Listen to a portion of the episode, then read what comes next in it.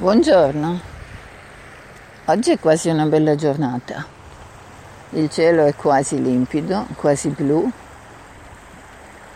credo che quel bellissimo blu dei giorni scorsi lo rivedremo forse alla prossima visita del presidente cinese in Italia, che sarà stato omaggiato eh, da questi cieli blu, come se fosse un antico sovrano, un imperatore che viene a visitare i suoi possedimenti oltreoceano.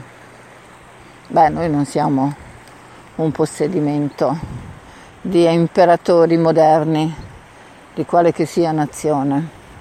Siamo il popolo italico, forse ce lo dimentichiamo, che siamo i diretti discendenti dei veri dominatori di questo tempo, l'antica Roma, con tutti i suoi difetti.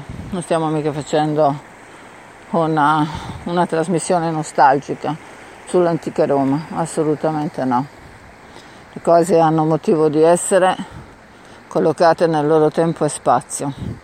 La nostra civiltà è, è quella che è sotto gli occhi di tutti, quindi un colabrodo, e a quanto pare è anche una civiltà in svendita. Questo è un dato di fatto e eh, non ci sarebbe forse neanche niente di, di male se con la tecnologia, che costa, costa vittime ogni minuto che passa, se con la tecnologia, dicevo, non ci fosse anche la svendita delle risorse umane.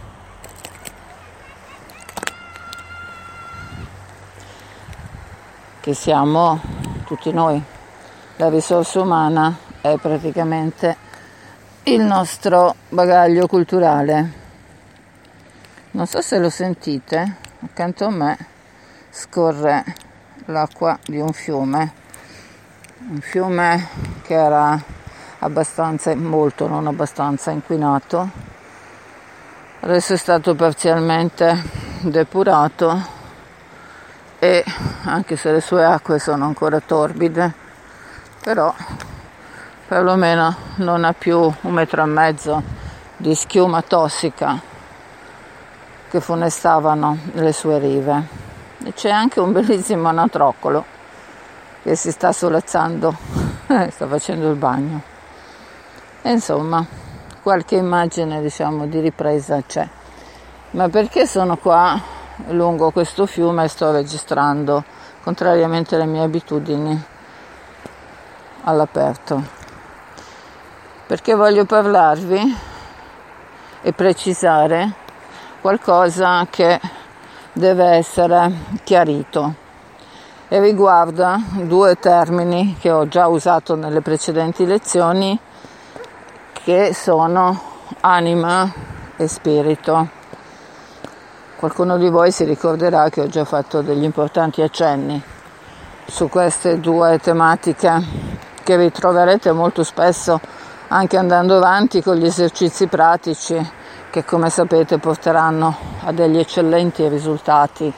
Quindi, siccome la formazione che vi sto facendo è una formazione pratica che non si appoggia allo studio noioso e tedioso di libri, libri e libri, perché l'ho già fatto io per voi, quindi vi porterà molto rapidamente a dei risultati che neanche ve li sognate. Perciò abbiate un po' di pazienza se questa lezione sarà, diciamo, una, un intermezzo per specificare meglio che cos'è il concetto di anima.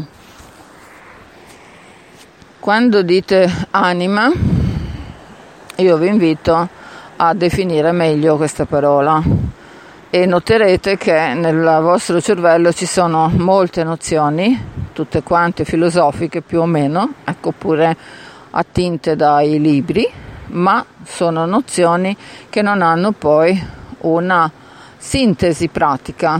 Quindi, che cos'è anima?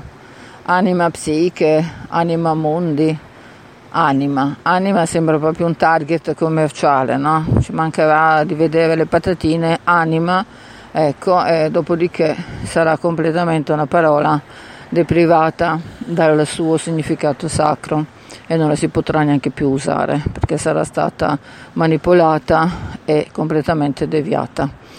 Quindi cos'è anima? Anima la dovete eh, visualizzare dentro voi stessi.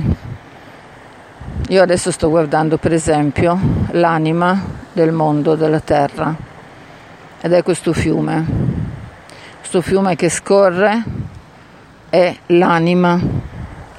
Dentro di voi c'è un altro fiume che scorre, che si chiama sangue. Quindi la fisicità dell'anima la potete tangibilmente osservare, toccare con il vostro sangue, nel vostro sangue, ma è di più, ancora di più, perché siamo semplicemente ancora all'immagine del simbolo dell'anima, quindi questa linfa vitale che scorre e porta vita alla terra e al vostro corpo. Questa linfa vitale ha in sé un altro principio, cioè proprio congiunta, eh? Quindi stiamo praticamente dicendo la stessa, una stessa cosa però più in profondità.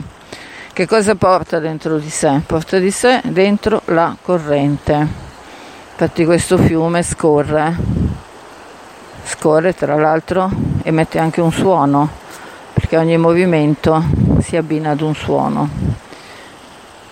Questo scorrere che noi chiamiamo corrente, è una corrente che è anche nel vostro sangue, quindi vi sarà capitato di prendere la scossa, no? Perché magari avete dato una gomitata particolare da qualche parte, avete sentito una scossa elettrica, oppure siete eh, un accumulatore seriale di elettricità statica, ecco, e quindi quando toccate qualcuno gli date la scossa. Questa scossa che voi sentite la dovete ancora visualizzare come anima, perché è la vera corrente elettrica che scorre dentro di voi e che vi fa muovere. Quindi il vostro sangue scorre, ha in sé e la produce questa corrente, che è un'energia che noi abbiamo chiamato, noi moderni, elettrica, ed è semplicemente ancora anima. Quindi quando dite sangue dite anima, tenendo presente che c'è, che c'è questa valenza importantissima di corrente, corrente elettrica. Okay? Ora veniamo all'altro eh, concetto e vi, adesso vi faccio capire la metafora religiosa, no? Questo è il mio sangue, questo è il mio corpo. Abbiamo detto questo è il mio sangue, quindi si vuole dire questa è la mia anima, la mia parte vitale, no? Attraverso il sangue, dove scorre questa energia. L'energia elettrica la vedete anche nell'atmosfera, che è il lampo, la folgore, va bene? Diversi potenziali di energia elettrica, ma la stessa matrice. Poi dice appunto questo è il mio corpo e vi fanno vedere un pezzo di pane oppure quello che è insomma la, il prodotto di un cereale. Quindi il pane, che cos'è a questo punto? Abbiamo parlato di anima e spirito. Il pane si abbina a cosa? Al corpo.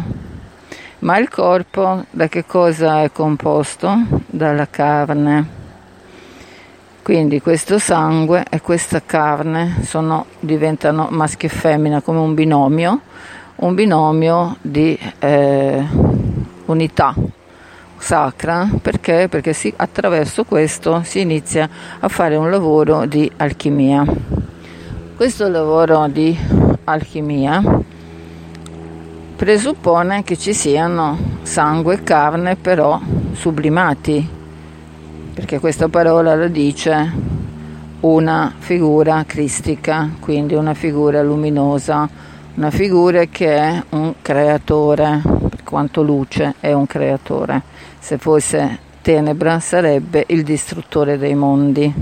Sapete che non potete dire il creatore omettendo il significato opposto, che è il distruttore dei mondi. Perché? Perché vi faccio capire anche un altro simbolo che viene dalla tradizione egizia osirica, dove, dove il seme, affinché diventi creatore, quindi si affaccia alla luce, deve spaccare un involucro, un involucro sotterraneo, un involucro che lo tiene chiuso, no? Questo involucro deve essere distrutto. Quindi, senza la forza del distruttore, non ci sarebbe creatore. Questa creazione non c'è.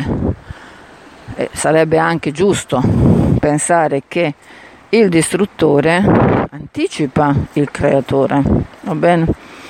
Quindi sono due forze che apparentemente sono disgiunte, ma in realtà sono congiunte anche loro. Si disgiungono perché nel mondo fenomenico noi vediamo un susseguirsi ritmico di cose che in realtà sono simultanee. Va bene? Quindi anima e spirito sono abbinati al concetto di sangue e carne, ma lo spirito è molto particolare perché è quasi una novità, no? Nella nostra era. Prima si era molto, solo animici, non molto, si era solo animici. Ora abbiamo questa novità dello spirito, lo spirito che si fa carne, ecco, ma da dove? Dobbiamo un attimo allora ritrovare il concetto di osso, le ossa, lo scheletro. Che cosa c'è nello scheletro? Cosa viaggia nelle profondità della terra? A parte le acque sotterranee che vi ho già detto, insomma, quando abbiamo trattato il discorso del drago verde, quindi sapete cosa sono. Ma nelle profondità, quindi della terra, nello scheletro della terra, c'è un'energia potentissima che noi chiamiamo spirito. Quindi al di là della carne, che è questa sostanza corruttibile che deve essere incrociata eccetera eccetera, tutto, insomma, tutta la, la metafora del discorso cristico e di altri, di altri simili, a noi abbiamo qualcosa che rappresenta le ossa, dalla quale sostanza, da questa sostanza si può creare una resurrezione. Tant'è vero che non è che si risuscita dalla carne, anche la stessa figura cristica quando gli dice sì, toccami, ma si deve sostanziare, cioè la prima volta che lui appare alla Maddalena gli dice non avvicinarti, perché ancora non era sostanziato questo spirito, era addirittura negativo, quindi poteva eh, provocare la morte stessa della Maddalena se l'avesse toccato, quindi gli dice stai lontana. Poi quando appare ai suoi discepoli invece è già una forma sostanziata, quindi può addirittura cibarsi, ecco, ma ovviamente non è più il corpo che aveva prima. È successo qualcosa, come accadrà a voi quando arriverete a capire qual è il compito. Perciò da dove lui risorge? Risorge dallo spirito delle ossa. La croce, ad esempio, sono due ossa in croce, è il simbolo vero, sono due pezzi di legno, anche se il legno ha delle corrispondenze, sono due ossa. Dalla cenere risorgono, per esempio, i civilizzatori, Unapu, che sono quelli Maya, mm, sempre la cenere del loro corpo bruciato, quindi viene gettata nelle acque, dalle acque si forma un pesce all'inizio, che arriva in superficie e da lì questi gemelli civilizzatori che erano stati uccisi nel mondo infero dai demoni della, appunto, distruttori e, e loro ritornano alla luce e inizia una nuova era, una nuova civilizzazione. Quindi c'è questo elemento che scorre nelle vostre ossa, che è il vero spirito, quindi la potenza dello spirito, che quando si manifesta si manifesta in carne. E pensate che appunto se voi tirate un osso al cane ci c'è della carne, no? Appesa a questo osso, mm. ma questa carne non è che è venuta dall'esterno, quindi è prodotta dall'interno dell'osso, è attaccata all'osso e perciò è una carne che è altro, cioè è già diventato altro ed è più abbinata, si abbina appunto alla anima. E c'è questo rapporto che deve essere eh, capito e deve essere eh, diciamo rettificato. Scorre nelle vostre ossa, ma non scorre come un'acqua. L'acqua abbiamo visto che rappresenta lo status animico, quindi come scorre questo spirito potente, così come lo descrive il profeta Ezechiele quando si reca nel campo delle ossa durante la battaglia e dice: spirito, soffia su queste ossa, fai che rivivano. Soffia, è un vento, e non si può dire che sia un vento elettrico o un vento magnetico, ma è una potenza, quindi è un'energia eh, che si manifesta sotto forma di vortice. Di nuovo riandiamo col discorso all'importantissima lezione sul drago verde, quindi si manifesta come un tornado, un vortice, qualcosa di, di estremamente potente che sorge dalle profondità eh, abissali. Addirittura questi scheletri, che erano gli scheletri di antichi, antichi soldati morti in battaglia, si rianimano, quindi riprendono carne, forza, mh? e ecco che sorge un esercito in grado di combattere. Perché? Perché qualcosa, qualcosa li ha animati. Ma che cosa c'era alla base? C'erano le ossa. C'erano le ossa. Quindi c'era ancora nella cenere una enorme potenza in grado di riconvertire quello che era arrivato al suo capolinea, al suo limite, cioè il corpo fisico. Ecco che ovviamente è una cosa temporanea, perché, perché ciò che viene riproposto non può sussistere nelle coordinate di questo tipo di materialità, è in un'altra dimensione. Una dimensione che per un momento diventa eh, diciamo in uh, entanglement con questa, si intreccia con questa, e quello può cambiare e determinare molti molti cambiamenti. È un po' anche il concetto base della magia teurgica e, e di tutto il vero esoterismo che trascende diciamo la, la filosofia, l'insegnamento teorico. Mm. Quindi abbiamo, credo di aver chiarito bene il concetto di anima e spirito.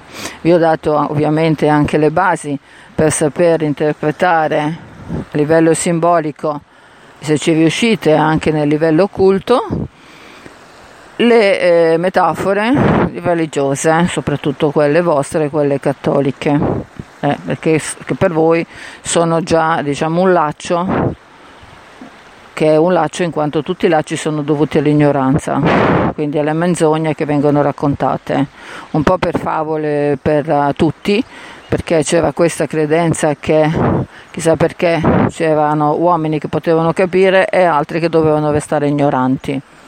Non si sa, non ho mai capito su quali basi dovevano fare questi distinguo, forse perché c'è sempre stato il desiderio di dominare e di possedere, che è un desiderio prettamente spirituale, non è neanche un desiderio animico.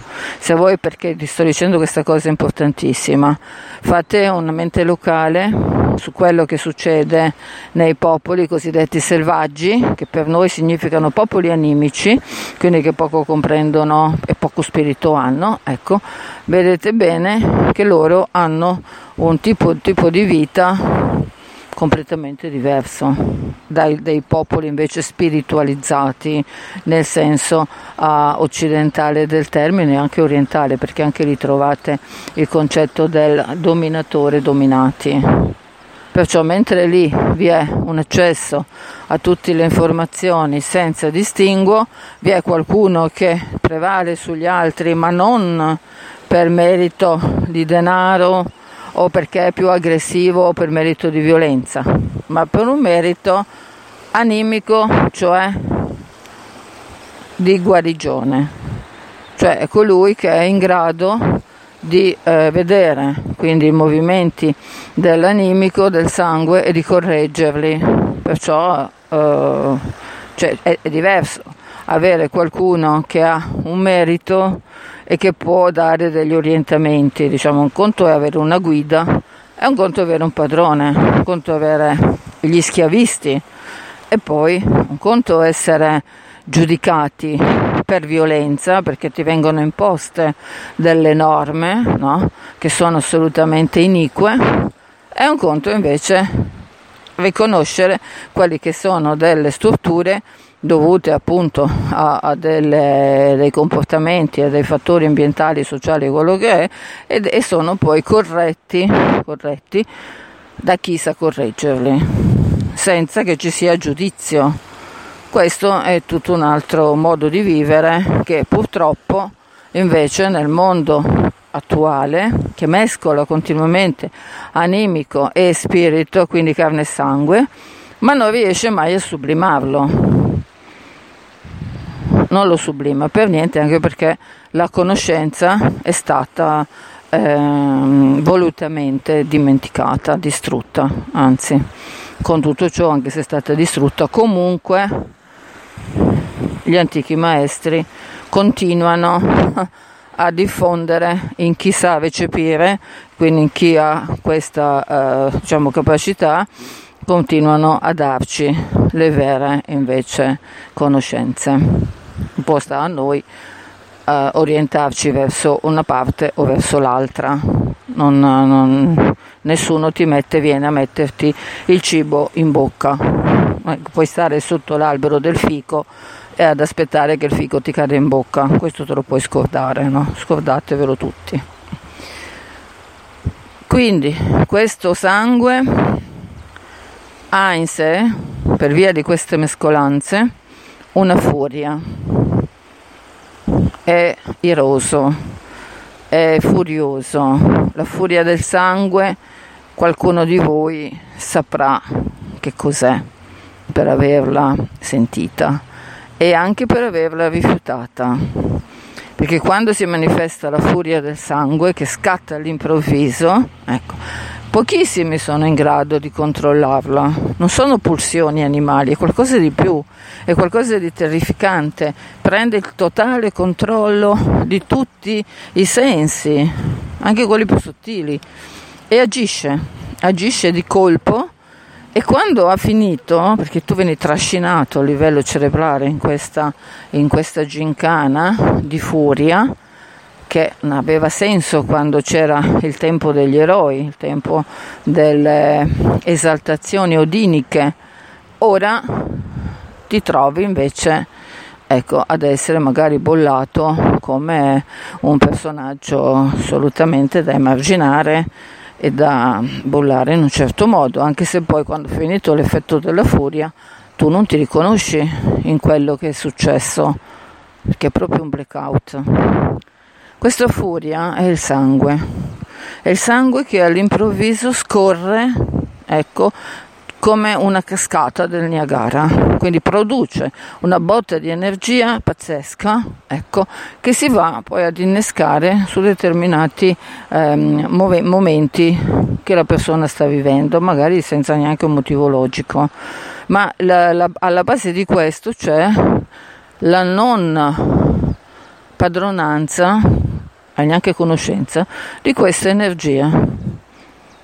Cioè uno, se uno sente che incomincia ad accumulare quindi le proprio, il proprio fiume, inizia ad avere delle correnti troppo rapide, ecco, non lo deve navigare così per divertimento, ma deve cercare di tranquillizzarlo, cioè di acquietarlo, quindi calmare, calmare il proprio sangue prima che diventi un pericolosissimo torrente che precipita poi per delle rapide. Ecco, lì si salvi chi può.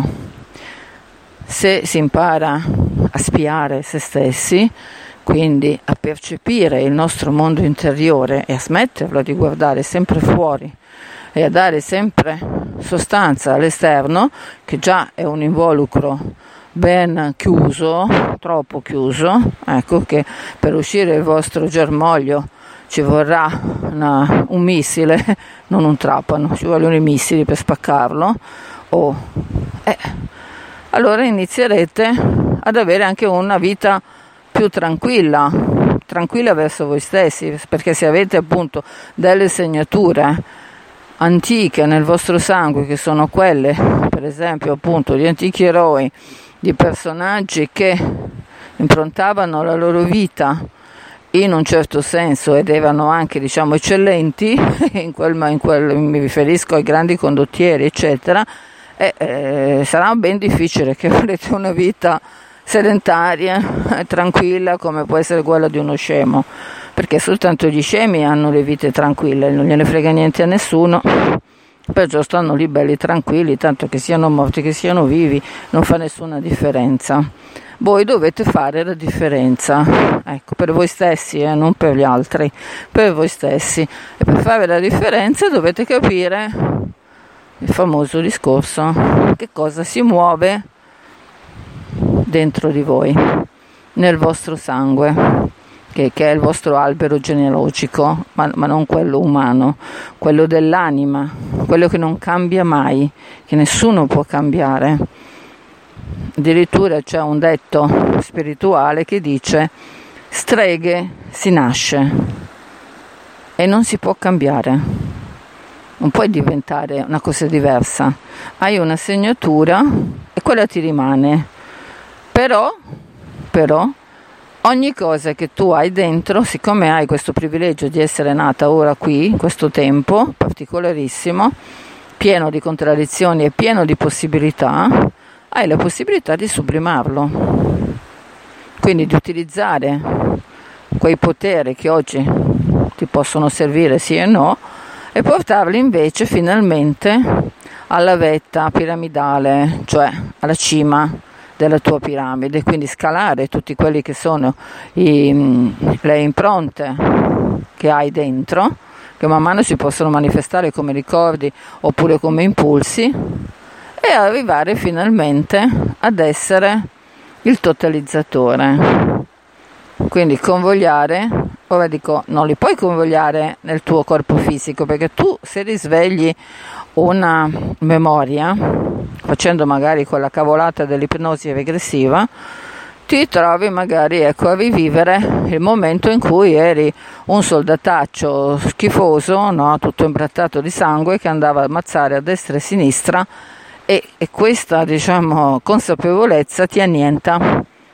Ti annienta perché non siamo nel mondo dei soldatacci, no? Siamo in un mondo che cerchiamo in qualche maniera di dare valore alla vita, anche a quella appunto degli animali, a quella delle piante eccetera, quindi questo è un pregio. Anticamente questo non esisteva, la vita sia umana, per figurati poi degli animali, era pari a zero, contava la vita di chi era più aggressivo, quindi di chi sopravviveva, in poche parole, ecco, e quindi dominava gli altri. Se ti capita di trovarti in una situazione del genere, eh, sei fregato, perché incominci a, a sdoppiarti, cioè con la memoria, una memoria sì, d'accordo, però non riesci ad elaborarla, come fai? Oh. Quindi le memorie qua del sangue, quando vengono risvegliate attraverso opportuni ehm, rituali, devono essere convogliate nel corpo eterico, non in quello fisico. Non hai bisogno di sapere quante volte tu hai dentro la rinascita di un principe, di una regina o di un guerriero eccezionale, perché stai tranquillo che la rinascita di una serva non la, non la trovi dentro di te, quella che puliva i pavimenti, non c'è perché non ha nessuna impronta, è semplicemente un passaggio e basta. Quindi nel tuo sangue non ha lasciato niente. Ma se hai avuto degli antenati particolari, ecco, sia animici che fisici, eh, allora nel tuo sangue ci sono, non puoi ignorarli, e, e si affacciano, ogni tanto saltano fuori. Quindi che, che fai? Vai a fare il legionario? Ecco, oppure ti, ti fai la carriera militare, quindi passi dalla padella alla brace. No, devi convogliare questa energia animica, purificarla, e deve essere data appunto al corpo eterico, che è un po' come dire: questa energia elettrica la utilizzi attraverso appunto la rete elettrica, e quindi diventa utile, perché sa, fa un sacco di, di servizio. E se tu lasci dentro una casa la, la corrente continua, è capace anche che esplode. Perciò deve essere utilizzata. Quindi questa eh, energia animica deve essere ben compresa e poi utilizzata nel giusto modo. Allora incomincia, la, la cosa incomincia ad essere regolare, no, non è più un caos, ogni cosa va nel suo ordine.